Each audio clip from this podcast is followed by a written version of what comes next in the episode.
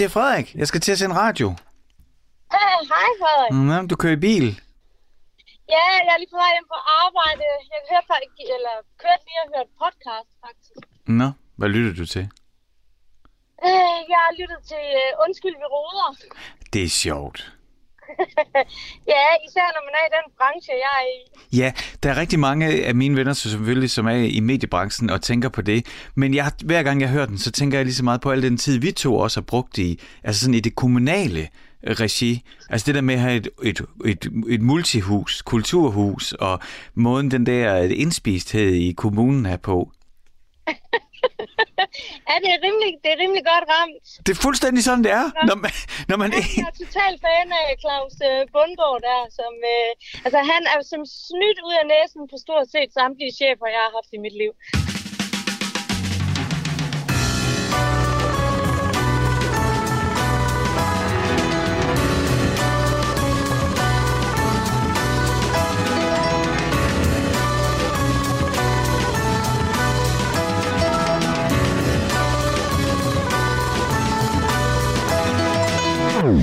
Du lytter til Stusgade på Radio 4 med mig, Frederik Hansen. Og det her, det er Frank Zappa og Peaches on Regalia.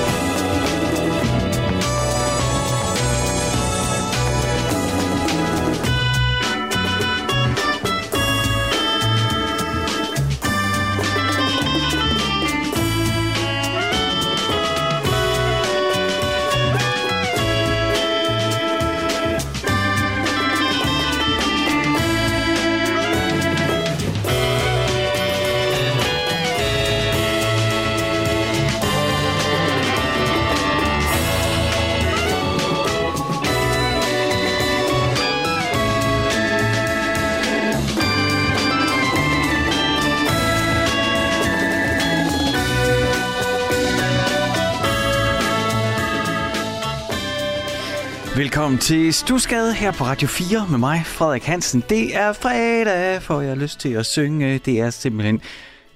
Jamen, øh, jeg har øh, svært ved at kontrollere mit gode humør, når det er fredag. Jeg er øh, i din radio, jeg er på Radio 4 de næste øh, små to timer, hvor jeg får lov til at spille musik på en taleradio. Det er, jeg føler mig temmelig privilegeret. Især fordi, at i det her program Stusgade, der får jeg lov til at dykke ned i den musik, der har formet os. Og det tager udgangspunkt i mig selv, men jeg tager også udgangspunkt i jer og det, I skriver ind. Og så i anden time, så har jeg også en gæst med, en kunstner, som får lov til at fortælle lidt om den musik, som har formet personen, og sikkert også den kunst, der kommer ud. Det får jeg lov til at gøre hver fredag her på Radio 4, 5 minutter over 5, eller, øh, altså, det, det, der kan man høre det, ikke? Altså, du kan også finde det som så podcast, hvis du er sådan en, der gør det. Det er der jo flere og flere, der gør. Det gør jeg også. Øh, så kan du bare søge på Stusgade, og så, øh, ja, så ligger der masser af programmer derinde, og snakke med alle mulige gæster fra, ja, ja, fra Paul Krabs til Lasse Kramme, du ved, ham med øhm, øh, James Brown, du ved, kigger på fugle, og til Cleo, som er sådan en ny upcoming sanger inde. Så der er altid sådan etablerede kunstnere, helt nye kunstnere, der er ældre kunstnere, der er unge kunstnere. Det er alt sammen lige meget for det, vi alt sammen taler, og det vi altid taler om, det er den musik, der har formet os. Om det er et bestemt møde med musikken, eller for eksempel Allan Olsen, der fortalte om at vokse op i en bestemt tid og blive påvirket af, hvad hedder de, Monty Python. Og det synes jeg bare gav så meget mening, når man sådan tænker på Allan Olsens tilgang til musikken og alt det. Nå, men hele alt det her ævleri for at sige, at jamen, nu lytter du til Stusgade lige nu på Radio 4, og hvis du tænker, det vil jeg da gerne noget med af, så ligger der masser og venter på dig ind på Radio 4's hjemmeside, eller der, hvor du normalt henter din podcasts. Der er Ja, som sagt i anden time en gæst. Første time, der er det ligesom mig, der får lov til at dykke ned. Jeg har fået noget frem, som jeg faldt over i den her uge, og så bare lyttet til igen og igen. Og det var noget, jeg lyttede til for nok 20-25 år siden, sådan altså som religion. Og så lige så snubler jeg over det. Faktisk bare fordi der var en af min fars venner, der delte det på Facebook, og så tænkte jeg, oh, og der var sådan en liveudgave. Oh. Men øh, parker lige det, det kommer jeg tilbage til. Det er jo sådan, at vi begyndte på noget nyt her i Stusgade, eller det kan jo, nu har vi gjort det et par gange, så det er jo ikke nyt længere, men der er en musikquiz til mig. Fordi jeg elsker og tale om musik. Og jeg kan altid åbne en øl, og så bare tale, ævle om musik med dem af mine venner eller gæster, som har den samme interesse. Og noget jeg altid synes, det er det der, det er sjovt, det er jo sådan ligesom quiz hinanden lidt. Så derfor så har jeg jo fået, altså de, de, de, jeg har en producer, det er jo ikke bare mig, der laver det her program. Jeg har en producer, hun hedder Isa, hun sidder i Norge, hun skriver både breve hernede, og hun laver genrelisten, og så laver hun også en musikquiz til mig hver eneste fredag. Og det er altså fungerer på den her måde. Nu siger jeg det lige, øh, sådan jeg ikke bare skal gentage mig selv hele tiden. Det er jo både øh, trættende for mig og for dig. Nu, nu siger jeg lige, præmissen for den her musik- musikquiz, det er, at i løbet af de næste 55 minutter, ja nu er der jo så, nu næste 48-49 minutter, der skal jeg gætte noget, som min producer Isa tænker på. Altså noget musikalsk. Det kan være et band, en kunstner, et album, en sang whatever. I løbet af den her time, den første time af Stusgade, der giver hun mig fem ledetråde. Og så bliver det så til sidste timen afsløret, hvad det rigtige svar er. Og det er sådan, at min producer, Isa, hun ikke sidder her bag en glasvæg. Nej, hun sidder i Norge. Hun er simpelthen flyttet til Norge, men øh, har heldigvis fortsat med at arbejde som producer for Stusgade. Det er jeg rigtig glad for. Så det hun gør, det er, at hun sender mig de fem ledetråde på et ark her på computeren, som jeg kan scrolle ned, så jeg kan læse en, men jeg kan ikke læse de andre. Scroller jeg ned, så kan jeg læse den næste. På den måde. Ikke? Og til allersidst, når jeg har scrollet helt ned, dernede står svaret. Men det har hun skrevet med sort skrift, og så lagt en sort bjælke henover. Så selv ved et lille uheld, eller hvis jeg skulle få lyst til at snyde eller noget, så kan jeg ikke læse svaret, før jeg ligesom markerer det og fjerner den sorte bjælke. Og jeg kunne selvfølgelig ikke finde på at snyde, og noget andet, hvis du lytter med derude og tænker, nå, men jeg vil så godt lige gætte med. Det kan da være, at jeg kan gætte det før Frederik. Ja, så kan du teste dig selv.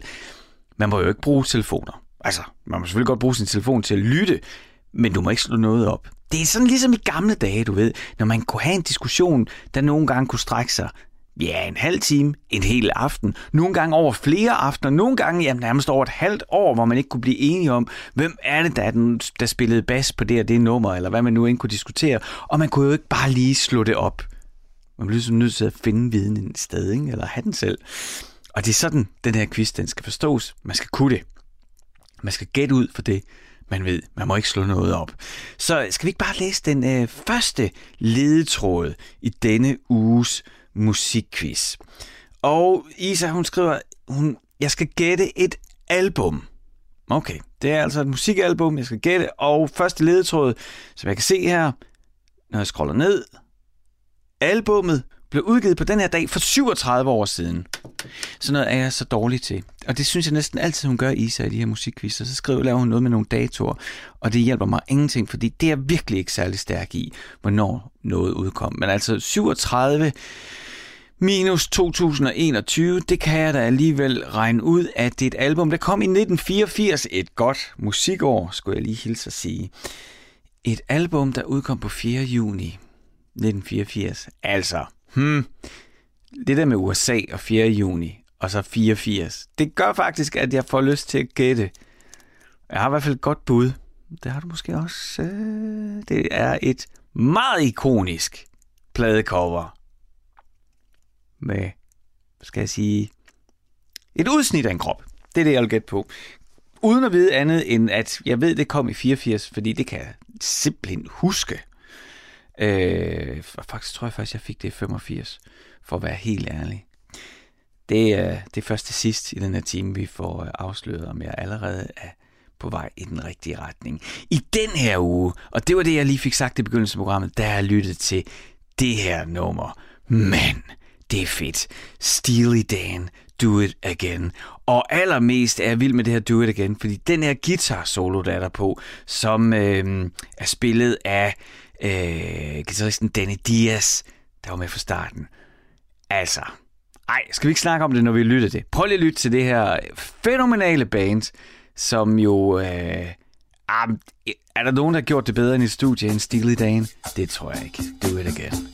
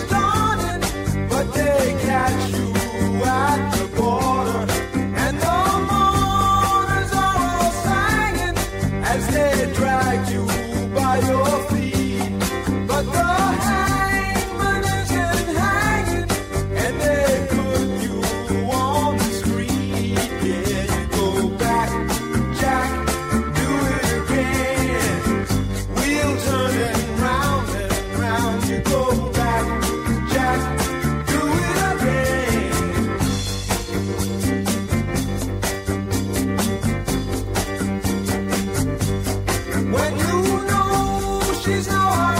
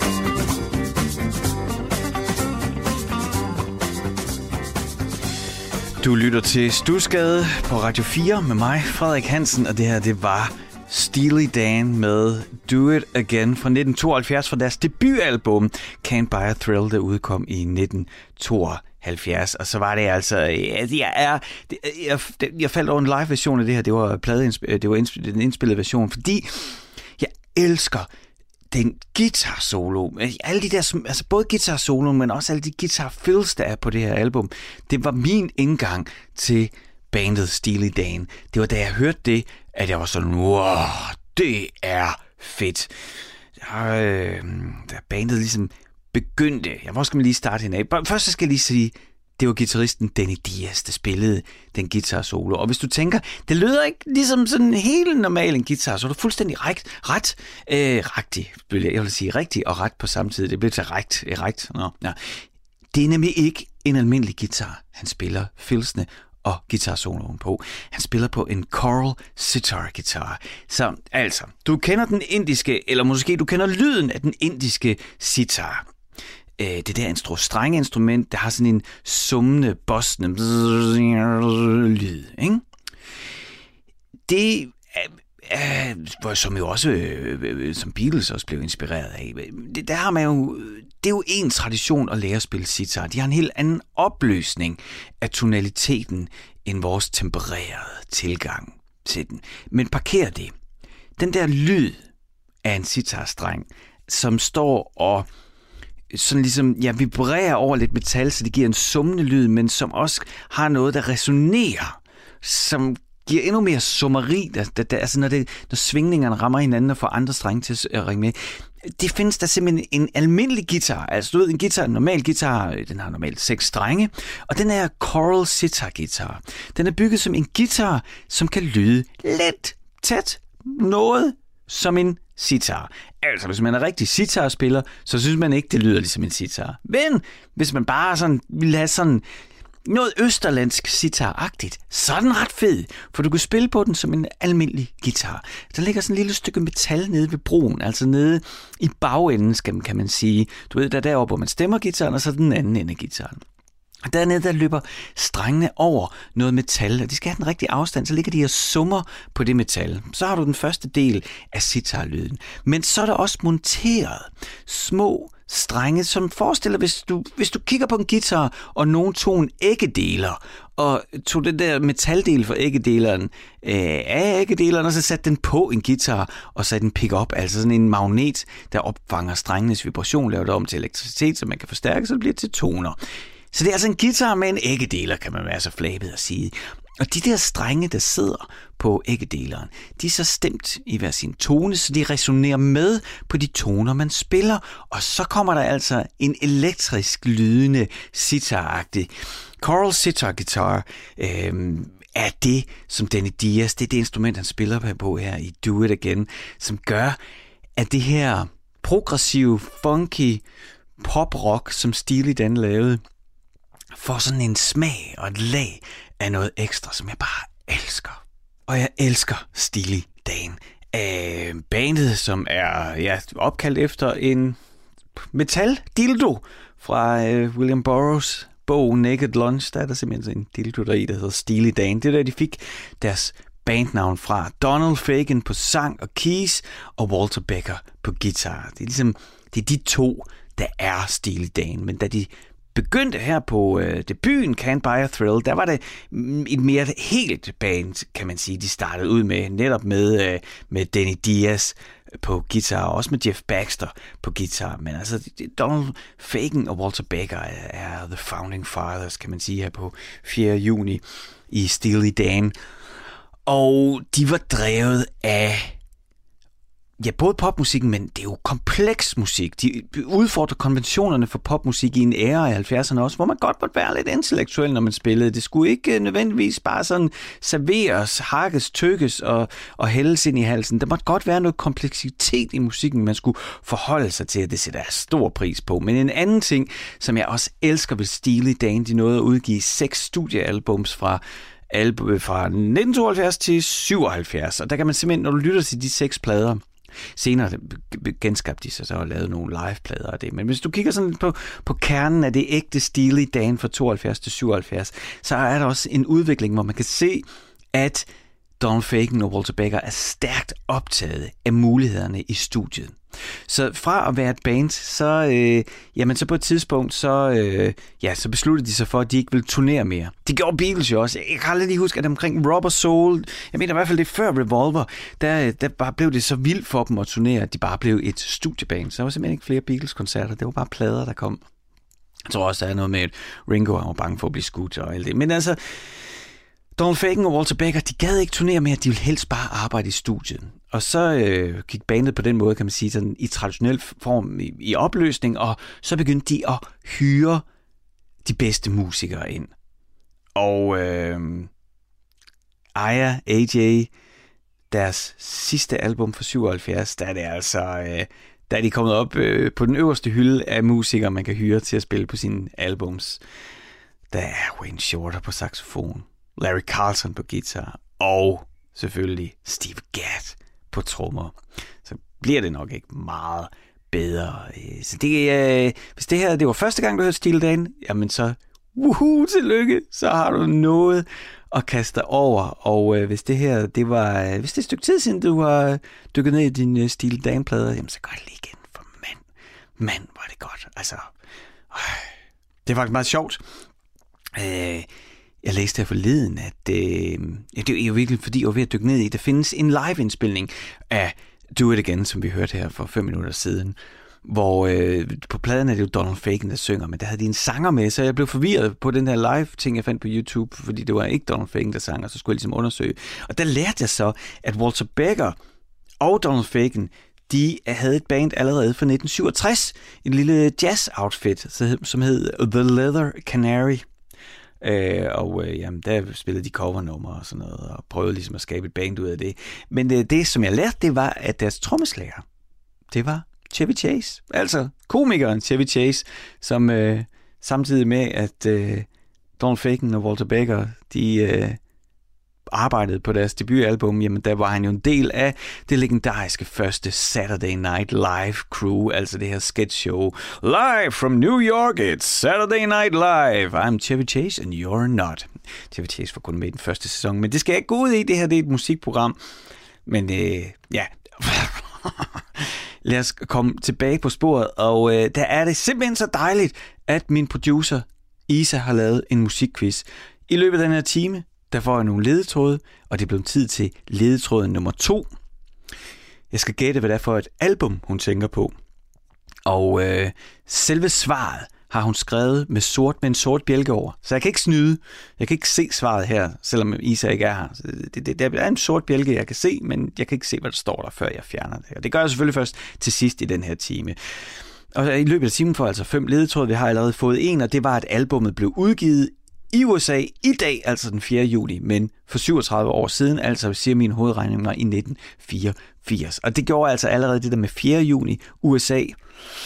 Der kom jeg til at tænke på det her ikoniske album med et udsnit af kunstneren, meget tæt udsnit af Jeg går ud fra, det er kunstneren selv, ja, der er på, på, på forsiden. Øhm, nu får vi en til ledetråd. Albummet blev det bedst sælgende i USA i 1985.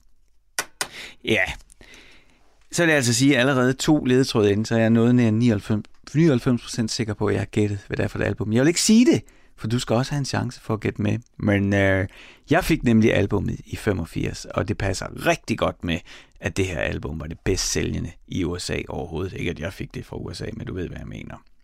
Nå, men udover at lave øh, musikquiz til mig, jamen så laver min producer Isa, ja, hun skriver et brev til mig det gør hun hver uge. Forhold mig i ørerne. Fordi, se, nu åbnede den her, altså, hvis du lyttede med fra begyndelsen, så har vi hørt Frank Zappa og fra, øh, ja, fra 69-70 eller sådan noget, og vi har hørt Steely Dan fra 72, sikkert indspillet 71. Altså, det er jo nok fair nok at sige, at jeg har nogle præferencer, når det kommer til musikken. Øh, så for at sikre, at det ikke kun er min pladesamling, der bliver spillet af Stusgade, så, jamen, så får jeg et brev Isa, hun sætter sig simpelthen ned hver uge, skriver et brev til mig, hvor der så også er et stykke musik, jeg skal spille, for at sikre, at musik, profilen i programmet bliver bredere end bare det, som jeg har stående. Så her kommer altså et brev fra min producer Isa, der sidder i Norge. Kære Frederik, i morgen skal jeg noget ret fedt. Jeg skal klatre op ad et bjerg. Ikke bare vandre, men klatre med ægte udstyr, hjelme, karabinhager, seler og alt det hejs. En lang tur op, op, op og med frit svævende hængebroer, der skal krydses over 100 meter dybe kløfter. At jeg har galopperende højdeskræk er ikke noget, vi taler om. Jeg har hørt, at man skal se sin frygt i øjnene, og jeg håber, det virker. Det er super kliché, men hver eneste gang, jeg er heroppe i Norge, hver eneste gang jeg er heroppe i Norge, skriver hun, ender på toppen af et bjerg, så kan jeg ikke lade være med at nynne den her klassiker.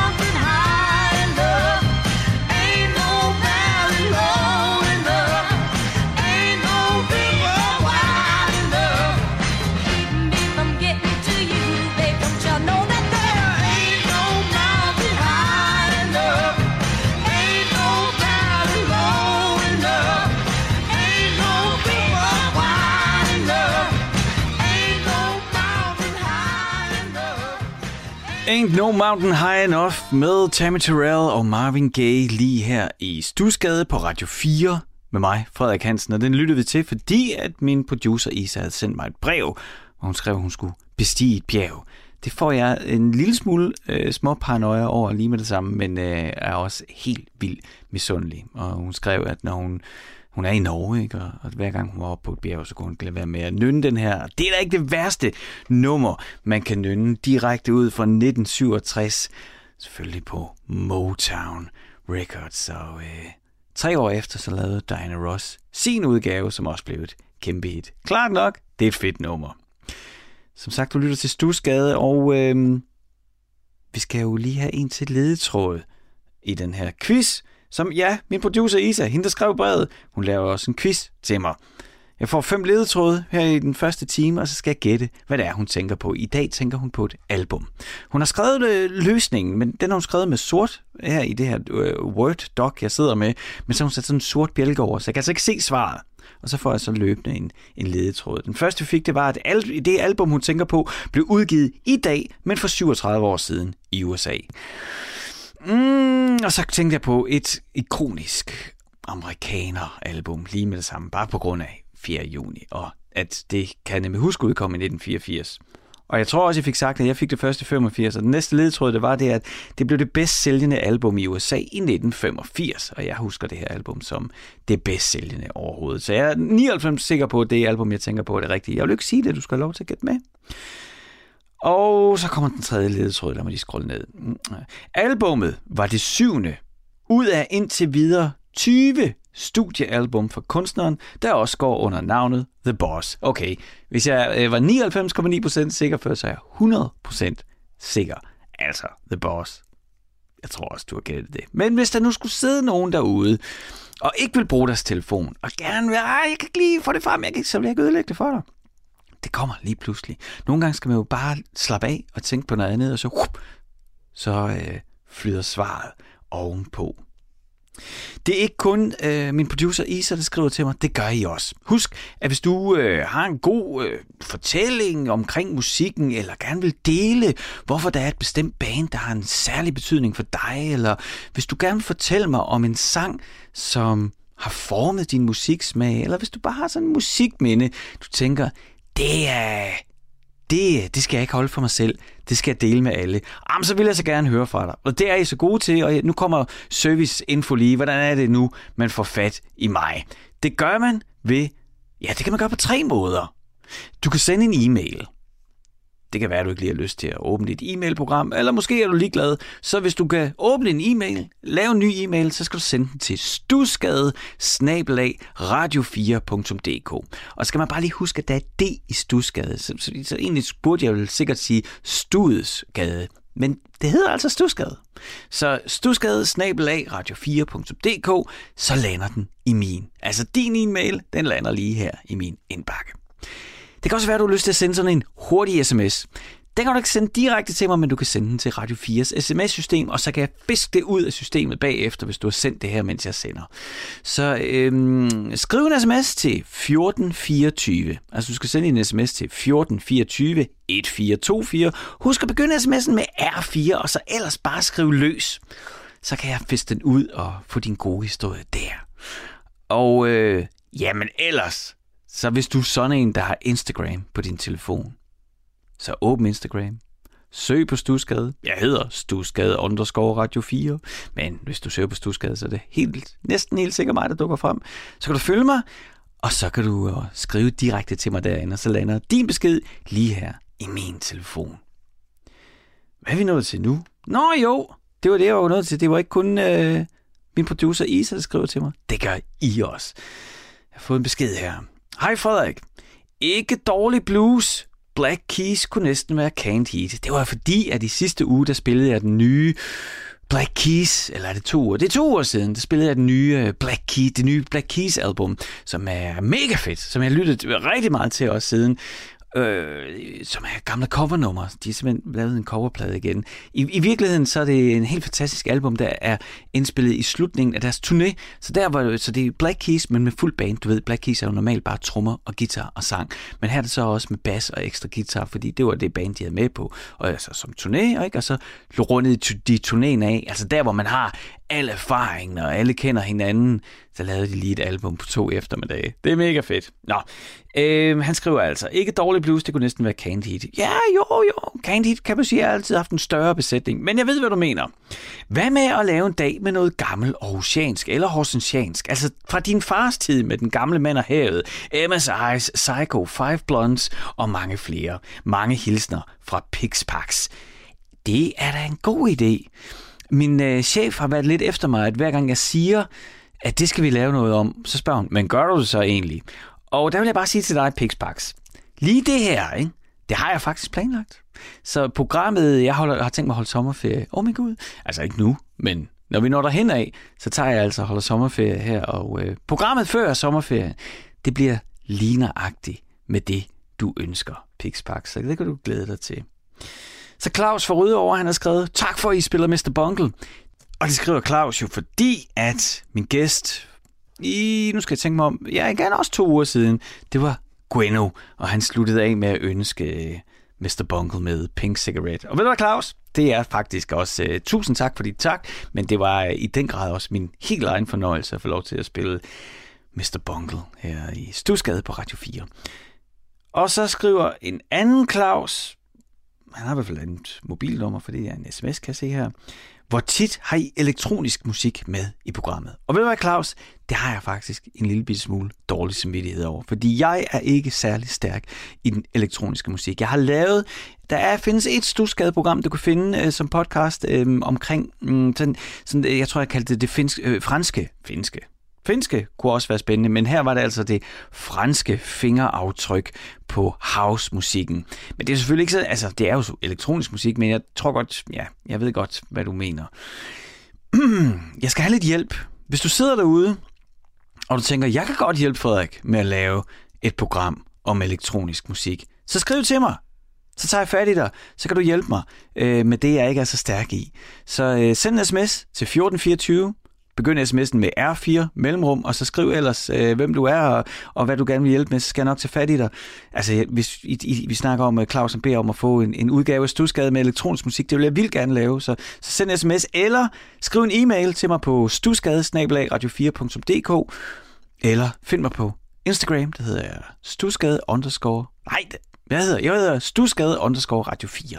Der kan du finde mig, og så kan skrive direkte til mig. Så altså, hvis du sidder derude og brænder ind med en masse viden om elektronisk musik, og øh, har lyst til at hjælpe mig med at lave et program om elektronisk musik, så Claus bliver glad, så gør det. Det vil jeg være vildt taknemmelig for. Den elektroniske musik, jeg ved noget om, er ofte den, der ligger lige i feltet af, altså i udkanten af den elektroniske musik og bevæger sig ind over mm, alternative indie eller det. Og det er øh, den perfekte segue, tror jeg, man siger, til noget, jeg har fundet nu. 12 år for sent. Eller, det er jo godt, jeg har fundet det her nummer. Men altså, det er 12 år gammelt, og i den her uge hørte jeg det for første gang. Det er en fransk keyboard-spiller. Han spiller på sådan nogle gamle vintage keyboards. General Electrics kalder han sig. Jeg tror, man siger Hervé Soltaire, tror jeg, hans rigtige navn er. Han flyttede til San Francisco i 99 og har så fået udviklet, ja, det her indie electronic, den her indie electronic lyd, som jeg, som jeg hørte første gang i sidste uge, 12 år efter at nummeret udkom, og fuldstændig har forelsket mig i.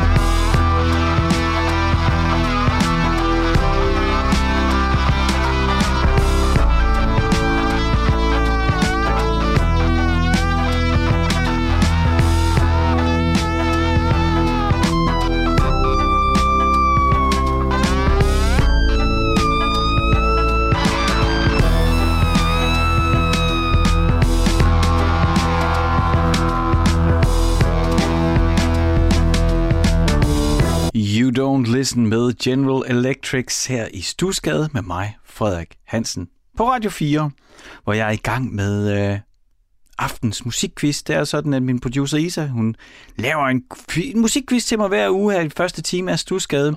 Jeg får fem ledetråde, og skal gætte, hvad det er, hun tænker på. I dag tænker hun på et album. Første ledetråd var, at det er et album, der blev udgivet i dag, 4. juni, men for 37 år siden, altså i 1984. Og allerede der, der fik jeg en klar tanke om, hvad det kunne være. Albummet var det bedst sælgende i USA i 85. Det passer også godt med mit gæt. Det, er, du ved, det er det her, hvor der er et udsnit, meget tæt udsnit af kunstneren. Meget legendarisk pladealbum, cover også. Det var det syvende ud af indtil videre 20 studiealbum for kunstneren, der også går under navnet The Boss. Nu er jeg 100% sikker på, at jeg er ret i mit gæt. Du har sikkert også gættet det. Og så får vi en fjerde ledtråd her, det er, at albummet indeholder tre af kunstnerens største hits. Det hjælper mig sådan set egentlig ikke så meget, jeg er stadigvæk ret sikker på, at jeg ved, hvad det er, hun tænker på. Noget andet Isa også laver, det er, at hun dykker ned i genre. Det er sådan her på Radio 4, har vi sådan en koda-afrapporteringsliste. Derinde er der over 70 definerede genre. Og der fik vi bare sådan en sjov idé, at øh, når vi nu alligevel sender hver uge, kunne det ikke være sjovt at så lave et sådan, jeg kigger ned i genrelisten, tag en tilfældig genre, og så spille et stykke med den. Ikke anden grund, end at det var på genrelisten. Og der prøver vi altså at lave sådan nogle trumfkort, men det er vi stadigvæk lidt i gang. Vi har, vi har ikke rigtig ramt det endnu. Der bliver arbejdet i værkstedet, men derfor så kan vi jo godt snakke om genren. Og den genre, Isa har fundet frem til os, det er funk. Og hun åbner op med et Rick James citat. Funkers are people who dig the funk. Little funkers, big funkers, old funkers, young funkers, foxy funkers, mother funkers and papa funkers. Rick James var en vild fyr. Han er ikke blandt os længere. Øh, ja, der er der jo knald på ham, og det er der også på funken. Isa hun skriver her, at oprindelsen af funken var i 1960'erne i USA. Afroamerikanerne opfandt funkmusik i mixet mellem R&B, R&B og soulmusik. Og de store stjerner, det er selvfølgelig The Godfather of Funk, James Brown. Men også Rick James, vi hørte her. Selvfølgelig også George Clinton, Parliament, og Sly and the Family Stone, og sådan kunne man ellers blive ved med de helt store funknavne. I funk, skriver Bisa, har bassen, altså bassen, bassinstrumentet, en vigtig og meget fremtrædende rolle. En af de mest kendte bassister, Larry Graham fra Sly and the Family Stone, opfandt en helt ny stil, the slap bass teknik, hvor man ja, slår strengene. Det er jo altså der, hvor man hiver i slangene og slår ned med tommeltotten, boom, hvor øh, den også utrolig hvide øh, Mark King fra Level 42 jo er øh, sådan på den anden side af Atlanten mesteren i Slapping the Bass. Altså, om det lige er Larry Graham, det ved jeg, det er også sådan lidt noget, man udfordrer, ikke? Altså, det er altid det der med, hvem var de første? Så kan man lige finde nogen. Var der virkelig en, der gjorde det den her? Men uanset hvad, ikke? Så det her jo en anledning for at sætte Sly and the Family Stone på. I wanna take you higher.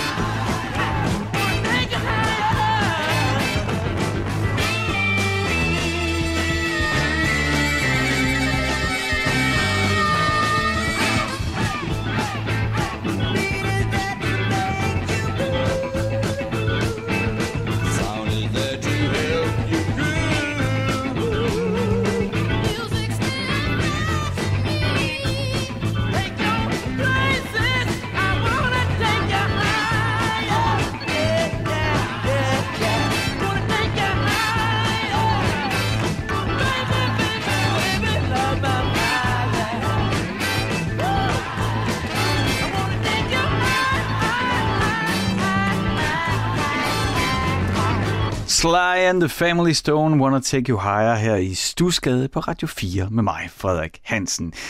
Den her første time af Stusgade i dag, den er ved at være slut, så lad os få rundet musikquizzen af. Min producer Isa, hun sender mig en lille musikquiz hver uge. Jeg får fem ledetråde igennem første time, og så hernede på nederst på arket, der er der sådan en, en sort bjælke. Inde bag den sorte bjælke, der er svaret på det, hun tænker på. I dag tænker hun på et album. Nu får du alle fem ledetråde. Jeg vil altså påstå, at jeg gættede det efter den første allerede. Nå.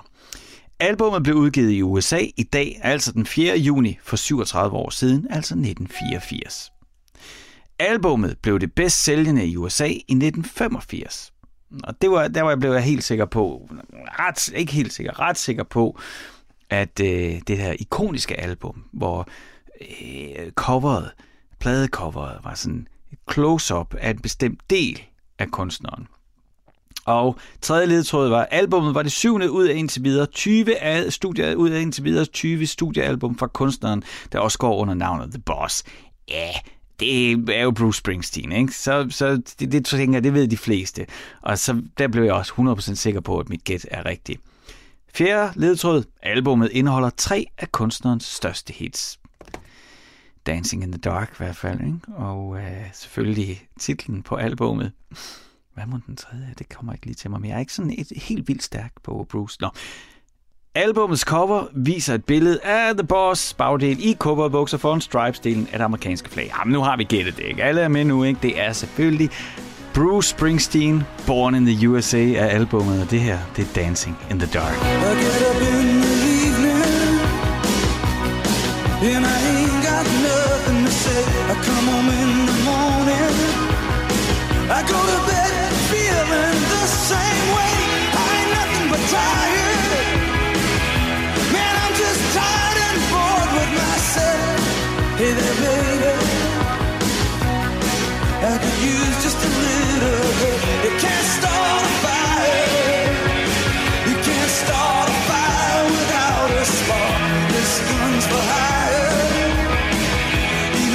just dancing in the dark.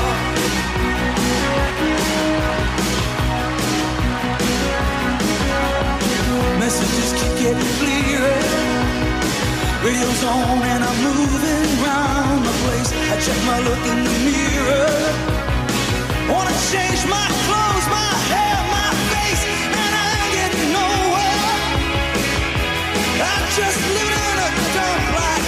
There's something happening somewhere. Baby, I just know it is. You can't start a fire. You can't start a fire without a spark. This gun's for hire. Even if we're just dancing in the dark.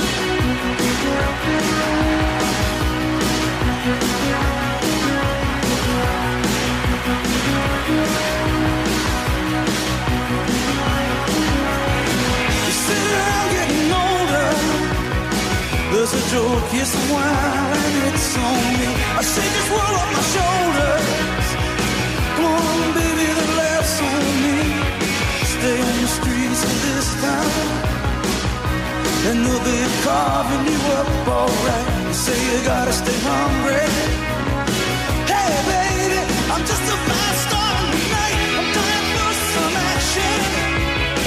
I'm sick of sitting around here trying to write this book. I need a love reaction. Come on, baby, give me just one look. We can't start a fire. Sitting around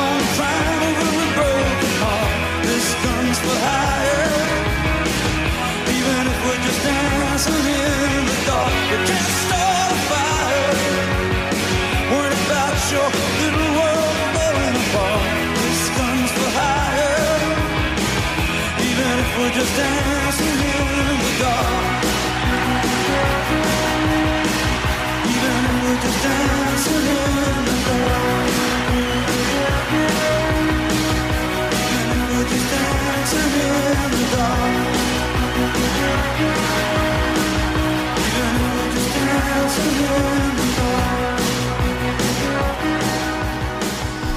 Jeg holder en kort pause. Stusgade tilbage lige efter nyhederne her på Radio 4.